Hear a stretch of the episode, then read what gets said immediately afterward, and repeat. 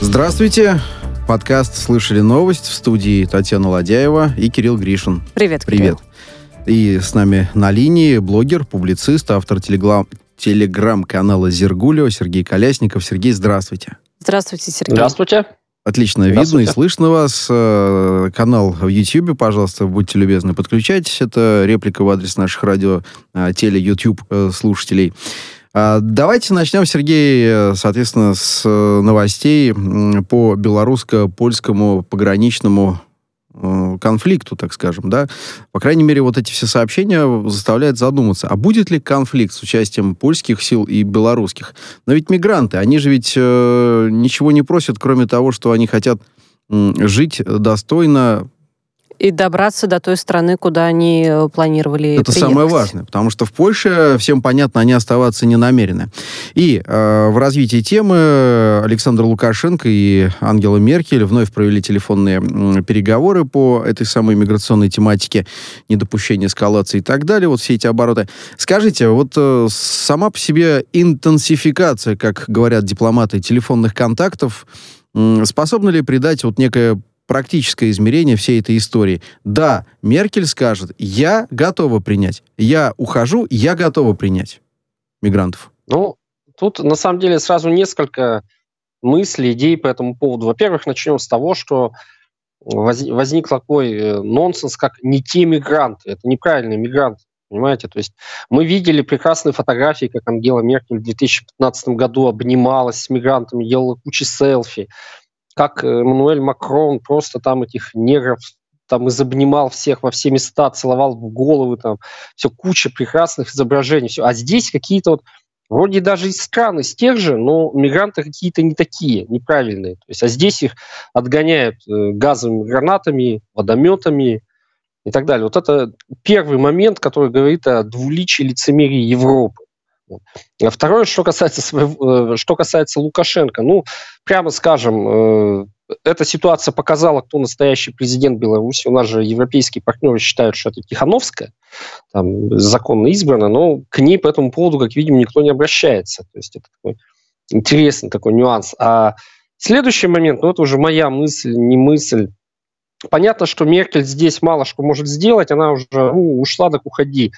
Э, Но вот заметьте, стратегия США, Европа всегда была в том, чтобы там на наших границах кто-то бесновался, постоянно нас что-то щипал, постоянно кривлялся, там, говорил гадости, делал гадости. Вот как, например, последние годы делает это Украина. Вот, на мой взгляд, у России сейчас в лице Лукашенко достаточно такого интересного мирового лидера. У нас есть э, такая же своя небольшая мина, которая лежит под боком у Евросоюза, в частности, у Польши, которая нас допекала там немало лет. Ну вот, начинайте, то есть мы ответили, если это действительно была некая стратегия, ну даже если не было стратегии, тоже неплохо получилось, теперь у Евросоюза есть такая же бомба, вот она лежит. Вот сейчас мигранты, потом еще что-то будет. О том, что он перекроет газопровод, он тоже уже говорил. Сегодня там идет ремонт нефтепроводов. Да, об этом мы тоже поговорим. Просто смотрите, э, э, если Европа опасается, что вот э, вслед за вот этими сотнями мигрантов хлынут другие, то есть это будет еще одна новая вот эта вот огромная Волна. волна, каковую мы видели 15 год, вы совершенно справедливо вспоминали Ангелу Меркель и объятия политиков такие, знаете, на камеру. Мне пиарщик сказал обниматься с ним условно. И вот он это делает. А, то тогда это возможно понять. А с другой стороны, ну, оно никуда не денется. Великое переселение народов продолжается. А, и а, Евросоюз в этой связи, конечно же, тоже внес определенную лепту, скажем так, э, в события на Ближнем Востоке, откуда бегут курды э, и так далее, и так далее. И нужно это с достоинством принимать, платить по счетам, как говорят американцы. Но, э, опять же, если мы посмотрим вглубь этой истории, э, применение польскими силовиками э, спецсредств и э, белорусский СК завел уголовное дело, удастся ли это доказать? Вот это бесчеловечное отношение к людям, Ну, которые мало ищут того, доказать лучшей доли. еще будет ли какое-то, может быть, наказание тогда в этом доказать будет- и найти виновных. Я, я думаю, будет как всегда. Ну, э, что, мало доказательств э, вот э, этих совершенно бесчеловечных действий Украины на Донбассе. Мало нам доказательств того, что делали США в Сирии, или там объединенная группировка делала в Ливии, как они бомбили мирное население, там школы, да там вообще по барабану. Этих доказательств вагоны. Но просто США Европа действуют э, каким э, путем? Своим все, остальным закон. То есть вот если бы, э, вот когда Лукашенко, его солдат кинет гранату на территории Польши газовую, тут, безусловно, взорвутся все СМИ, это мировые, там, CNN, BBC, они там будут плакать, рыдать и кататься по полу, подвывая, вырывая волосы. То, что сейчас забрасывают беженцев газовыми гранатами. Единственное вот такое яркое я видел, это фотография гранаты в руках этого беженца, который, ну, уже, соответственно, сдетонировавший, взорванный, вот, но там подается это как, вот, пожалуйста, смотрите, вот э, беженцы выдают гранаты, чтобы они несчастных польских силовиков закидывали. Понимаете, там двуличие лицемерие, оно просто запредельное. Так Здесь еще надо всегда. отметить, что приходят, конечно, совершенно разные э, сообщения, в принципе, как с белорусской, так и с польской стороны. И мне кажется, порой э, вставать на чью-то, может быть, конкретную сторону не всегда правильно, именно с той позиции, что мы не являемся свидетелями с э, места событий. Поэтому здесь тоже тяжело иногда объективно. Соглашусь судить. абсолютно. И добавлю э, сумму, к сумме сказанного, что э, Польша-то не спешит помогать э, элементарно, даже ну, чай, одеяло, там, не знаю, палатки, ничего этого так нет. Более того, они и Беларуси лишь помогает. помощи спустили колеса. Да. Скорой помощи спустили колеса, чтобы не допустить ее в зону конфликта. Это совсем ну, мелко. журналистов речи нет совсем мелко, подло и вообще, в принципе, непонятно, э, чего дальше ожидать от этих поляков. Они, конечно, люди там подневольные, люди в погонах, э, пограничники и так далее. Главное, чтобы все это не переросло в какую-то эскалацию. Я очень рассчитываю, на самом деле, возвращаясь к сказанному, что Лукашенко и Меркель действительно смогут чуть позже договориться о том, чтобы бедных несчастных мигрантов действительно вывести туда, куда они хотят. Пусть это будет Мюнхен, Эрлинген, Нюрнберг и так далее. Все что угодно. Потому что назад они не пойдут. Они тоже на это не разделали акцент. 80-миллионная Германия найдет, я думаю, применение двум тысячам мигрантов. А вот в Польше как раз не хотят. А, смотрите, тут Эстония подбрасывает э, сообщение. Глава эстонского МИДа Эва Мария Лимец утверждает, что Александр Лукашенко пообещал Евросоюзу положить конец миграционному кризису в обмен на официальное признание его в качестве президента Беларуси и снятие санкций. Вот когда мы эту новость увидели, мне подумалось, если это э, в эстонском э, политикуме превозносится как э, некая разменная карта, то тогда, наверное, масштабы вот этого мигрантского кризиса должны быть куда больше. Ну, то есть хотя бы миллион человек, чтобы Лукашенко э, добился того, чего он якобы желает. А, от нас что-то скрывают э, в этом случае. Как вообще иначе можно понять логику Эстонии? Они пытаются вписаться Слушайте, ну... в новостной контекст? Э, политики вот Латвии, Литвы, Эстонии, у меня вообще иногда складывается ощущение, что они вот стоят все с ведром на голове, и потом подходят журналисты, на удачу снимает с кого-то ведро, и тот начинает значит, наваливать в микрофон то, что придет. Ну вот э, Лукашенко никогда не стеснялся в выражении. Вот он на днях прямым текстом сказал о возможности там, перекрытия э, газопровода. И если бы подобное было, имело место, то это исходило бы от Лукашенко, а уж никак не от Эстонии которая вообще неизвестно, за каким бесом сюда вписалась. Она всегда вписывается, когда кто-то там, например, противостоит Беларуси, России и так далее. Вот, ну, ей-богу, это смешно. Э, и, как вы верно заметили только что, ну, прямо скажем, вот не те э, масштабы не те объемы, бедствия да. с беженцами, сколько там, несколько тысяч человек, ну о чем мы вообще говорим? То есть что это такое для Германии, которая приняла миллионы беженцев? Это, это не процент, это просто пылинка. Вот. И здесь Лукашенко начинает там выставлять геополитические вот такие условия из-за двух тысяч человек, ну это смешно.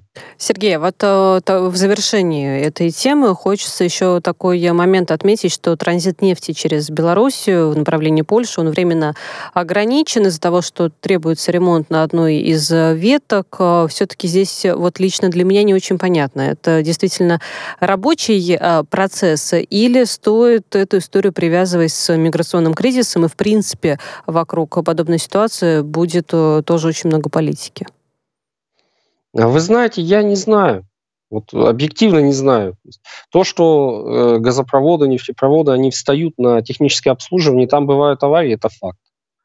А то, что попытки шантажировать э, транзитом энергоресурсов, это плохо, и там Путин об этом прямо заявил, это тоже факт. То есть я думаю, здесь имеет место все-таки имеют место все-таки какие-то технические работы. Потому что, ну, я не, не думаю, что рисковать вот таким геополитическим скандалом из-за кучки беженцев, там Лукашенко просто стал. Противостояние есть, и вот так вот переводить его в иную плоскость, гораздо более там глобальную, там переводить опять э, в транзит, там, в угрозу транзиту, это в условиях, когда у нас Европа там опять начала затягивать сертификацию СП2, и цены на 20% почти подскочили за сутки. Но я не думаю, что это так будет. Это, скорее всего, именно технические работы. Понятно ваша На позиция. Понятна ваша позиция, Сергей. Я предлагаю нам обратиться к еще одной резонансной истории этого дня.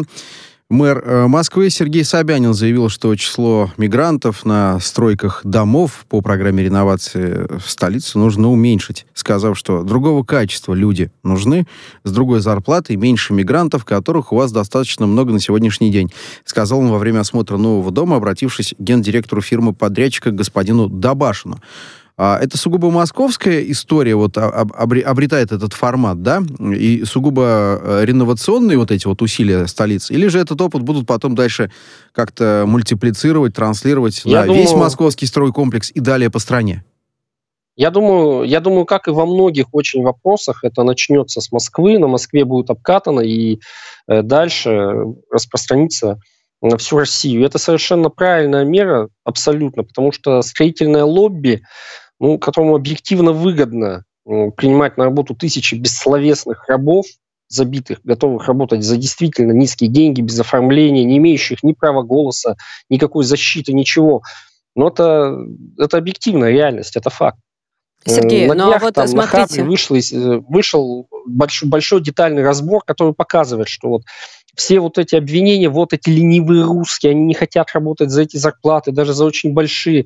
Нет, это все не так. А хотят, вот это как раз важный, э, важный момент, Сергей. Я хотел как раз по поводу вот некой объективной реальности, как вы это назвали, э, и спросить э, ваше мнение, а какое действительно число россиян согласятся пойти ну, работать на стройке, даже если будет, ну, опять же, другая зарплата. Что такое другая зарплата? Какие-то конкретные цифры, какие-то как конкретные условия зарплата? должны быть? Там вот сегодня обозначали цифры видел, вот он. То есть вот за 90, за 120 тысяч Пойдут? русские не идут работать на стройку. А вы пытались их искать вообще? В регионы, может, кто-то обращался и что-то. Это очень серьезные деньги, и люди пойдут за них работать.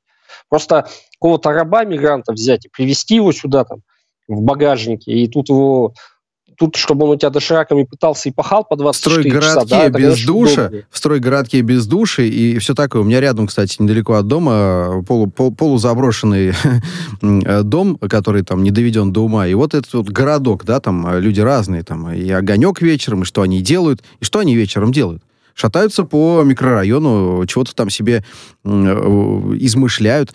Но вот о цифрах зарплаты, да, значит, э, вот этот э, гендиректор фирмы строительной сказал, что работники с хорошей квалификацией получают около 120-150 тысяч рублей.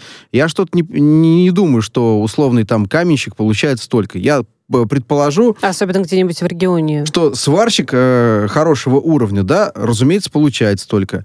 Экскаваторщик вполне может э, получать примерно столько. Но это же не массовая история, 120-150. Что же такие получаются безусловно сказки? нет, безусловно нет. И когда говорят, что там вот люди там отказываются за, это, за эти деньги идти, нет.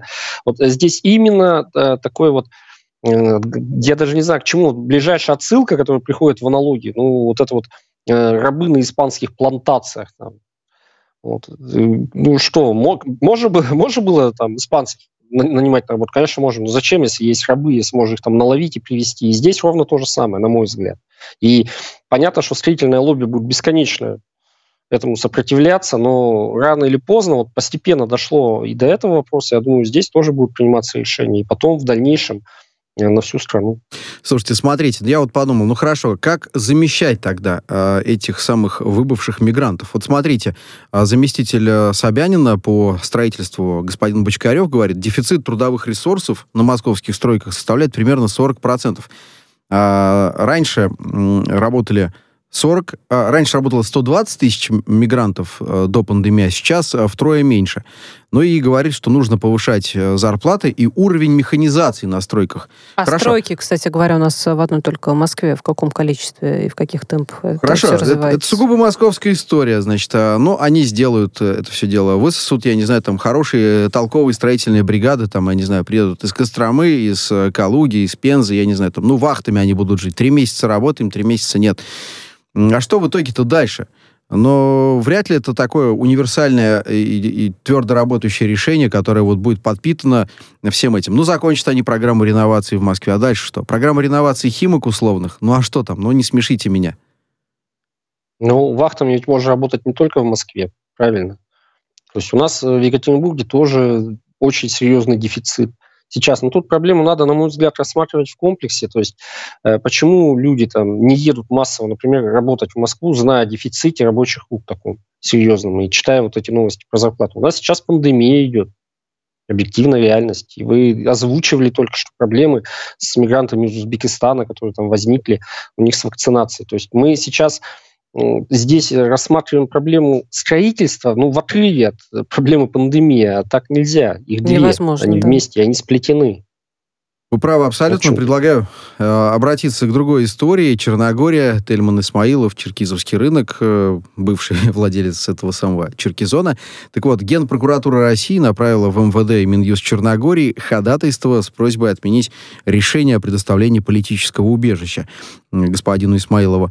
Э, мы просто помним, мы в эфире здесь же обсуждали в этой студии в начале октября черногорская СМИ «Вести» надеюсь, я правильно артикулирую, сообщила, что Исмаилова задержали местные власти, а потом его адвокат, госпожа Русакова, сообщила, что его арестовали на два месяца.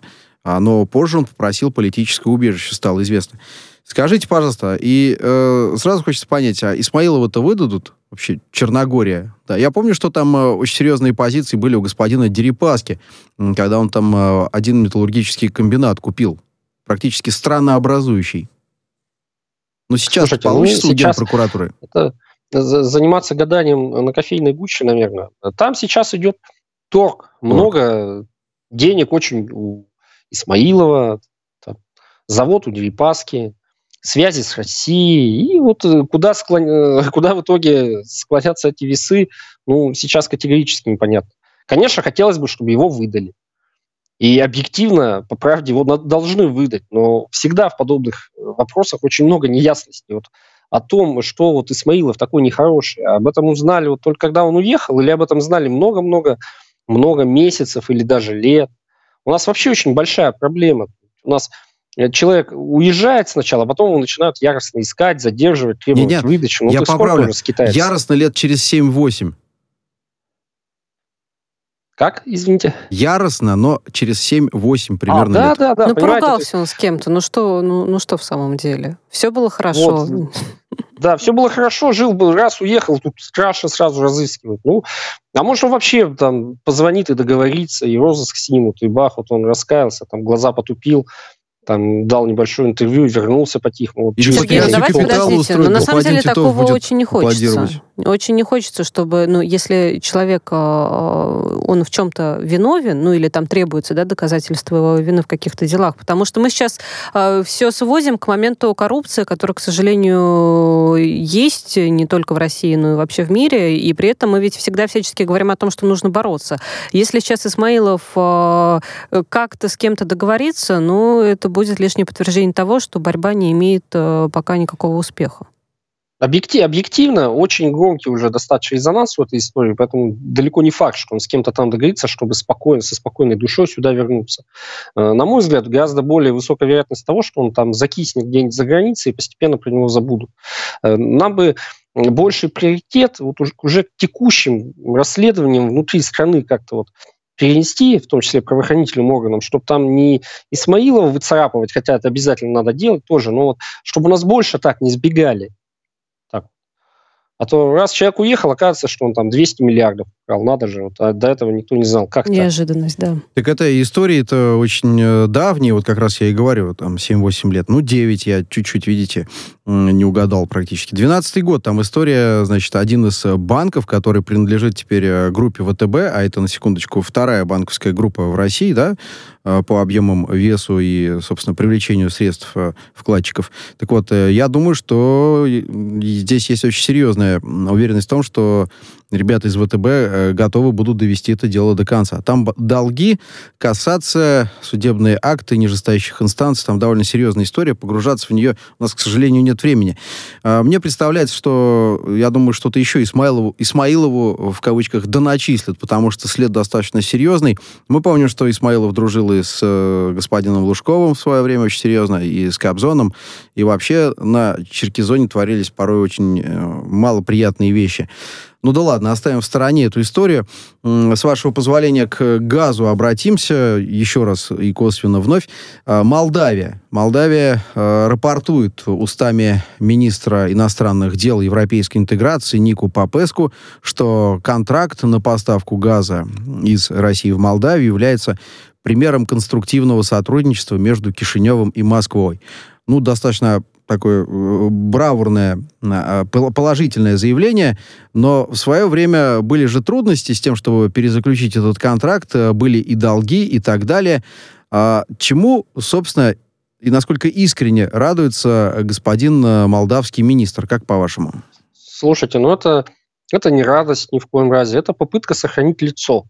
То есть сопротивлялись они, ну, они не сопротивлялись подписанию контракта, просто э, Россия внезапно решила, что больше отдавать газ в долг не будет. Сразу всплыли очень интересные цифры, исчисляемые сотнями миллионов долларов. Сразу выяснилось, что Молдавия почему-то хочет э, при спотовой цене на газ там выше тысячи долларов, хочет э, газ по 200 долларов. Ну и надо не забывать, что искали Очень... возможно, все возможные альтернативные варианты тоже. Не то, они закупали, да. понимаете, там же новости, как на Украине. То есть я э, с регулярной такой э, там регулярно достаточно просыпаюсь, вижу заголовки, там Украина нашла альтернативу российскому газу. В Молдавии тоже была такая вспышка, они купили газ э, миллион кубов. Я уже, ну, в общем, там было несколько закупок по миллиону кубов, э, что очень смешно, учитывая потребление Молдавии 3 миллиона кубов в сутки. То есть вот эта демонстрация альтернативных э, поставок газа, независимости от России, а потом она кончилась, и начал кончаться, собственно, газ. Поэтому Молдавия согласилась на те условия, которые были выдвинуты «Газпромом». То есть это аудит долга и его возмещение в том, что касается Молдавии, и цена, которая, ну, там цена, она все-таки содержит спотовую составляющую. То есть это сейчас европейские партнеры очень не любят об этом вспоминать, как они заставляли «Газпром» отказаться от привязки только к цене на нефть. Вот. Они сами добились этой спотовой составляющей, их предупреждали не раз. Ну вот зато сейчас у нас 1100 как с куста. И это считается уже более-менее так неплохо. Вот. И э, Молдавия здесь, ну да, они, они проиграли. Ну а как они могут выиграть здесь, если единственное месторождение газа на их территории, оно имеет форму длинной трубы, с другой стороны, которая Сибирь, Россия. То есть у них просто выхода нет. И к чести «Газпрома» и вообще России надо сказать, что им никто не стал выкручивать руки. Заметьте, то есть у нас всегда очень такая человечная позиция и у России, и у президента, и вообще да, у того же «Газпрома». Вот. А, я читал... В отличие от... Да, прошу прощения. Нет, нет, я закончил, закончил. А, Сергей, Татьяна, я вот, готовясь к эфиру, наткнулся на ремарку одного из политологов, который указывает, что Майя Санду теперь это будет преподносить как большую политическую победу. Вот, смотрите, мы тут накануне зимы, вот в непростой ситуации, условно, обеспечили наше вот социальное молодцы, будущее да? так, угу. и, и все такое, какие мы молодцы. Но, опять же, э, пишут о том, что теперь э, за эту, так сказать, победу будут платить потребители газа молдавские. То есть тарифы для потребителей подрастут. Я даже, наверное, не ошибусь, если укажу с 1 декабря, возможно, а может быть с 1 января. То есть э, это все э, потенциально очень чревато э, всеми антивластными э, всякими выступлениями, не так ли? Ну, мы же знаем, как демократия умеет, например, той же Франции подавлять выступления. Демократия, она же такая мягкая, там права человека и все, поэтому они и глаз вышибут, из резинострелы и дубинками забьют. Так что вот Молдавии как раз кризис власти не угрожает, потому что Молдавия это демократическая страна там в составе Евросоюза, и подавляют они любые там протесты очень жестко и очень быстро. Вот. А то, что Санду будет там обозначать это как э, победу, да, безусловно, но она же не может сказать, что нас э, Евросоюз предал, что мы бегали, клянчили газ, деньги, нам все равно никто ничего не дал, и мы вынуждены были договориться с Россией так, как потребовала Россия. Ну, вы понимаете, как это потерять лицо. Поэтому у них будет победа, что-то вроде победы там в котле под Иловайском у наших украинских партнеров. Может, еще и медаль дадут, или премию даже. Не исключено. За такую-то победу. Спасибо, Сергей. Это подкаст «Слышали новости». После новостей продолжим. С нами на связи блогер, публицист, автор телеграм-канала «Зергулио» Сергей Колясников.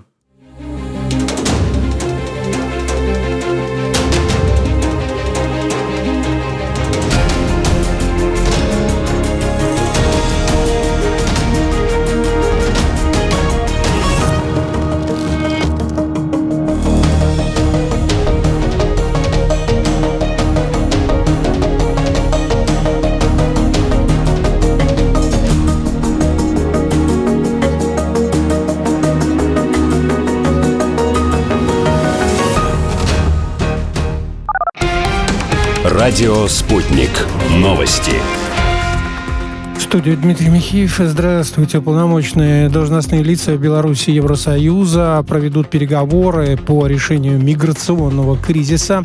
Об этом договорились сегодня по телефону президент Беларуси Александр Лукашенко, исполняющая обязанности канцлера ФРГ Ангела Меркель.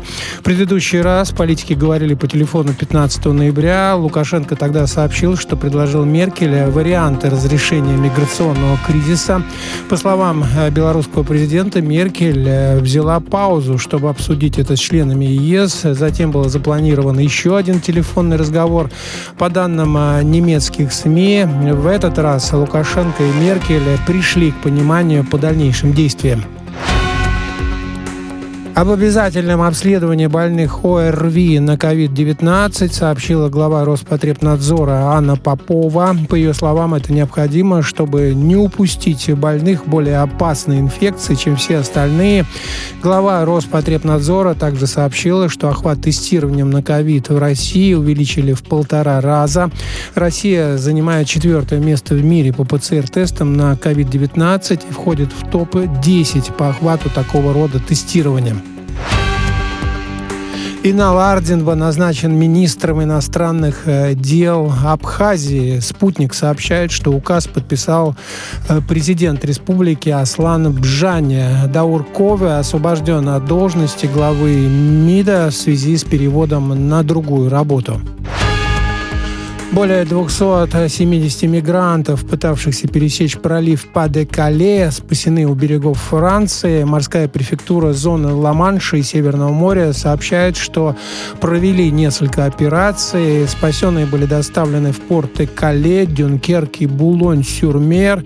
Были переданы в руки полиции и пожарно-спасательных э, служб. Ранее в ноябре морская префектура зоны Ла-Манша и Северного моря сообщала о 240 двух мигрантах, э, спасенных в водах пролива Паде-Кале между Англией и Францией. Пик э, метеорного потока Леонида наступит в ночь на 18 ноября. В Московском планетарии рассказали, что в небе ожидается около 15 ярких быстрых болидов в час. Однако хорошо рассмотреть их не получится из-за близкой к полнолунию Луны, которая засветит метеоры. В 31-64 годах, когда комета вновь приблизится к Солнцу, возможно лишь усиление активности потока до порядка 100 метеоров в час.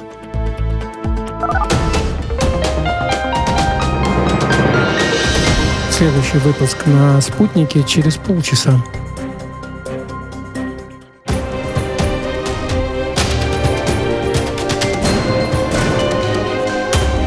Радио «Спутник». Говорим то, о чем другие молчат. Вчера по телеку видел. Мне тут по телефону сказали. В соцсетях только обсуждают, что... И так десятки раз каждый день. В эфире «Радио Спутник». Всегда правильный ответ на вопрос. Слышали новость?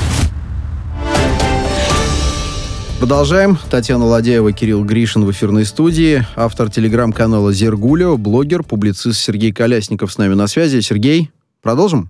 Да, здесь. Здравствуйте. Еще раз здравствуйте. Еще раз здравствуйте. Минобороны Армении э, сообщает, что в результате боев на границе с Азербайджаном потери с армянской стороны составили один убитый, 13 пленных.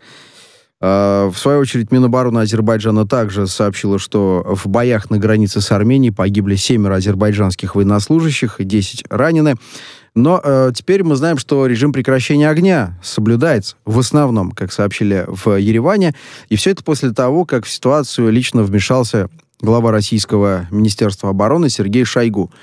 Скажите, пожалуйста, насколько э, хрупко все-таки, ну, это я задаю вопрос, э, это перемирие, и почему опять Москва разруливает эту ситуацию? Неужели Ереван и Баку вновь друг друга не слышат? Ну, они, в принципе, себя очень плохо, друг друга плохо слышат. Исторически. Вот. Москва это разруливает эту ситуацию, потому что ее не может разрулить Ереван. Ну, он ее физически вообще никак не может разрулить. Вот. А Еревану, я вчера уже писал об этом, было бы неплохо определиться в принципе, то есть э, как все, что у нас все-таки вот, э, в отношении к России, потому что у нас э, 10 там, числа проходил антироссийский митинг, и потом еще до этого у нас проходил антироссийский митинг «Прощай, немытая Россия», э, потом там э, кричалки про Путина украинские, и потом бах, 15 э, число и официальное обращение «Спасайте, защищайте наши земли, потому что вы должны». Ну и ведь по инициативе есть... Пашиняна как раз-таки с Путиным-то он побеседовал тоже.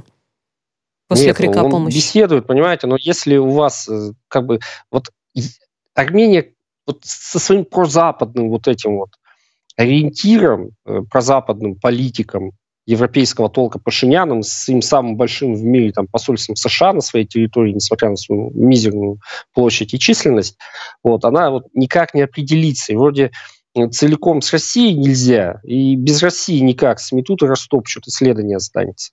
И вот из-за этого двойственность. А обращаться к России они вынуждены будут. Сергей, и ну а если говорить... есть свои интересы на Кавказе, э, как бы вне зависимости от отношения России к Армении. То есть и Армения член ОДКБ, с этим ничего ну, не понятное дело, Но... сотрудничество между странами присутствует. А если мы говорим именно про отношения Армении и Азербайджана, конечно, сейчас будет очень, а, наверное, банальный вопрос, но учитывая всю историю конфликта, учитывая напряженные сложные отношения между государствами, все-таки выход, вот вы, допустим, видите какой-то а, здесь, ну, хотя бы, уж если не жирная точка, да, в этой истории, но какая-то э, многоточие, которое не заканчивается через день после принятия решения я думаю, я о думаю, перемирии? Это будет, э, я буду, это будет тлеющий такой протяженный конфликт. То есть есть две небольших страны, там, Армения и Азербайджан, а за ними стоит две большие страны, это Россия и Турция. И как кто-то большой и сильный с одной стороны станет чуть слабее, вторая тут же надавит. Вот и все. Как бы здесь все проще некуда, на самом деле. А, Сергей, я Мы правильно же понимаем, понимаю... что Азербайджан не сам Э, двигается, не сам атакует, не сам проявляет инициативу, потому что любое там действие движение Азербайджана тут же следует заявление официальное от представителей Турции, что мол, Турция, это мы Азербайджан понимаем. пал в беду, не оставим, не покинем и так далее. То есть, по сути, это противостояние России и Турции. Вот и все гибридное противостояние, назовем это так. А мне вот представляется вот еще что не безинтересным. А мы слышали только о плененных э, ар армянских военных, а о азербайджанских э, военных плененных мы не слышали. То есть э, предмет для обмена пленными пока функционально, ну, не то чтобы уж очень велик, правда? Ну да, ну тут э, заявили, не заявили, все вот эти декларации во время конфликтов о, потере, о потерях с обеих сторон, вы сами понимаете. То есть я к чему сейчас, я, простите, там... перебью, а, то есть сейчас, да, чтобы уравновесить все эти вещи, наверняка а, где-то в Генштабе Вооруженных сил Армении будет зреть какая-нибудь такая вот история. А нам-то вот на своих-то на, на кого менять? Значит... В смысле, на захватывать? Да, на захватывать. захватывать. Ну, Вполне думаю, может быть, я об этом не исключал. Я не призываю ни к чему. Просто пытаюсь логически ну, рассуждать. Вы знаете, там э, из серой зоны, вот э, в СМИ проходили новости, там в телеграм-каналах проходили свидетельства о том, что из серой зоны выдавливали армянские войска без э, перестрелок, то есть просто оставив оружие, заставляли уходить. Там еще видео какие-то записывались. Вот, я не думаю, что вот эти самые войска сейчас пойдут захватывать азербайджанских пленных. Начнем с того, что это будет уже явная такая агрессия со стороны Армении и очередное раскачивание этого конфликта. Я думаю, что пленных людей они будут вытаскивать все-таки по дипломатическим каким-то каналам. Скорее всего, это будет через Россию, там с вероятностью 99%. Как-то так. Хорошо. И еще одна история, это уже Соединенные Штаты. Там, как э, сообщают э, СМИ, а прежде всего CNN, разгорается большой внутри э, внутренний, внутри Белодомовский, да, да назовем это так, конфликт, потому как э, в центре скандала целый вице-президент Камала Харрис. И у нее, оказывается, вот прямо непримиримые контры с э, боссом, с патроном, с Джо Байденом. И все это, разумеется, не добавляет э, радости, собственно, руководству Демпартии США. Ну, а э, Харрис... Но при этом есть опровержение таким сообщением. И даже а, опровержение. Официальное от э, Белого дома, что нет, э, как бы вот этой напряженности между ними не существует на самом деле. Но, с другой стороны, целый рупор либерального американского общества, целый телеканал CNN об этом пишет. Э, можно ли всему этому доверять? Давайте сначала вот это узнаем у вас, Сергей. Там немного другие, на мой взгляд, движения сейчас происходят. Ну, мы понимаем, что Байден объективно ну, уже где-то на грани дееспособности. То есть то, как он там на экологическом саммите в Глазго всех распугал, там королевская британская семья до сих пор еще не отошла. Вот. На недавнем интервью, когда ему прямым текстом задают вопрос, он пообщался с Си Цзиньпином, там, заверил друга в дружбе. Появляются новости о том, что США будет бойкотировать Олимпиаду. Я ну, есть делегация, да, пос, да Делегация поедет, я вам сам делегация, сказал да, да, Байден да. и ушел всех озадачив. То есть что хотел сказать, как, кого, то есть он может заблудиться, он не помнит ни фамилии, ни имен. И все идет к тому, что власть э, передадут именно Камале Харрис. И, скорее всего, вот такие вбросы, они Тут, э, скорее всего, не Байден с, с Харрис как-то противостоят. Ну, как можно противостоять Байдену? Там человек, в принципе, уже не соображает. Он даже по бумажке уже нормально читать не может. Это просто дедушка, которого давно пора оставить, э, отправить на покой. Ну, чисто из человеческих таких моральных, я не знаю, там, соображений каких-то. Вот это, скорее Подождите, всего... Сергей, ну вот, вот а если вбросы... не заниматься вот таким вот ну, обвинением, да, и какой-то оценки э, Джо Байдену, не давать в эту ситуацию, но ведь э, тот факт, что э, Камала Харрис, такие слухи о том, что она, возможно, в будущем станет э, президентом Соединенных Штатов, э, э, такие слухи были еще во время предвыборной э, кампании. Были, были, да и все к этому идет, и понятно, что это не по нраву тем, кто сейчас находится у власти, непосредственно кто подсовывает Байдену бумажки. Так что это, на, на мой взгляд, э, интриги между командами, а не между непосредственно вот личностями. А не могут быть Байден это просто рабочие моменты, когда действительно возникают да. недопонимания между э, двумя, ну, не лидерами, но сильными личностями на высшем уровне? Ну, я не думаю, что там имеет место какое-то недопонимание между ними. Они встретились не первый раз, когда Байдена избрали президентом, правильно? То есть, э, там лишних нет, и чужих там тоже нет. Их даже в демократической партии это практически нет. В целом, в движении, в команде. А тут два топа, и чтобы они между ними и там не могли договориться, ну, о чем смеяться? Ну, хорошо, коллеги. не, не, э, если бы такое даже было, это никогда бы не всплыло в паблик.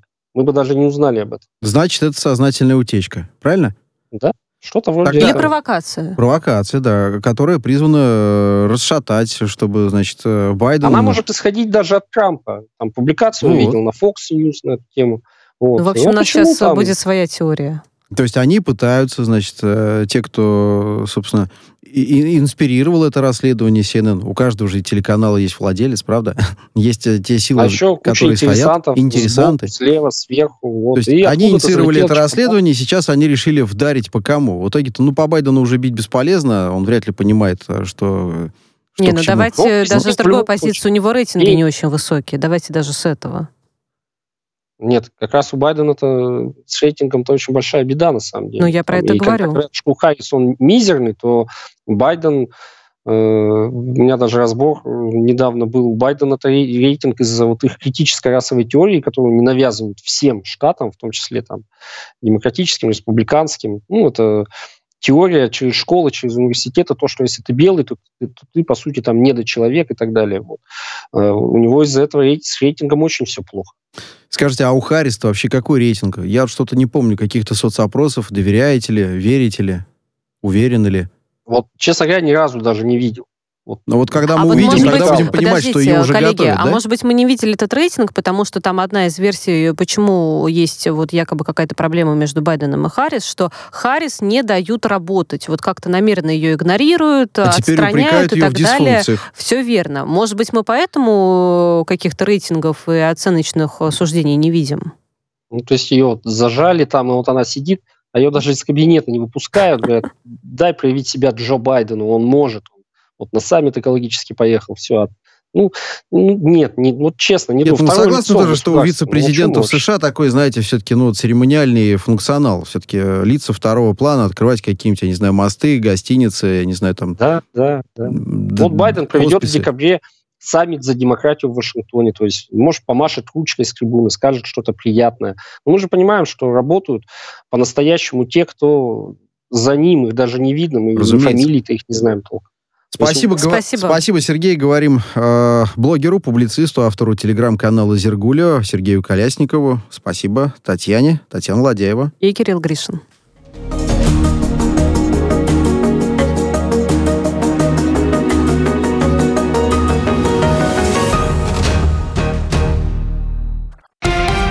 Радио «Спутник». Новости студию Дмитрий Михеев. Здравствуйте. Полномочные должностные лица Беларуси и Евросоюза проведут переговоры по решению миграционного кризиса. Об этом договорились сегодня по телефону президент Беларуси Александр Лукашенко, исполняющая обязанности канцлера ФРГ Ангела Меркель. В предыдущий раз политики говорили по телефону 15 ноября. Лукашенко тогда сообщил, что предложил Меркель варианты разрешения миграционного кризиса – по словам э, белорусского президента, Меркель э, взяла паузу, чтобы обсудить это с членами ЕС. Затем был запланирован еще один телефонный разговор. По данным э, немецких СМИ, в этот раз Лукашенко и Меркель пришли к пониманию по дальнейшим действиям. Об обязательном обследовании больных ОРВИ на COVID-19 сообщила глава Роспотребнадзора Анна Попова. По ее словам, это необходимо, чтобы не упустить больных более опасной инфекции, чем все остальные. Глава Роспотребнадзора также сообщила, что охват тестированием на COVID в России увеличили в полтора раза. Россия занимает четвертое место в мире по ПЦР-тестам на COVID-19 и входит в топ-10 по охвату такого рода тестирования. Инал Ардинба назначен министром иностранных э, дел Абхазии. Спутник сообщает, что указ подписал э, президент республики Аслан Бжаня. Даур Кове освобожден от должности главы МИДа в связи с переводом на другую работу. Более 270 мигрантов, пытавшихся пересечь пролив Па-де-Кале, спасены у берегов Франции. Морская префектура зоны Ла-Манша и Северного моря сообщает, что провели несколько операций. Спасенные были доставлены в порты Кале, Дюнкерк и Булонь-Сюрмер. Были переданы в руки полиции и пожарно-спасательных э, служб. Ранее в ноябре морская префектура зоны Ла-Манша и Северного моря сообщала о 242 двух мигрантах, э, спасенных в водах пролива Паде-Кале между Англией и Францией. Пик э, метеорного потока Леонида наступит в ночь на 18 ноября. В Московском планетарии рассказали, что в небе ожидается около 15 ярких быстрых болидов в час. Однако хорошо рассмотреть их не получится из-за близкой к полнолунию Луны, которая засветит метеоры. В 31-64 годах, когда комета вновь приблизится к Солнцу, возможно лишь усиление активности потока до порядка 100 метеоров в час.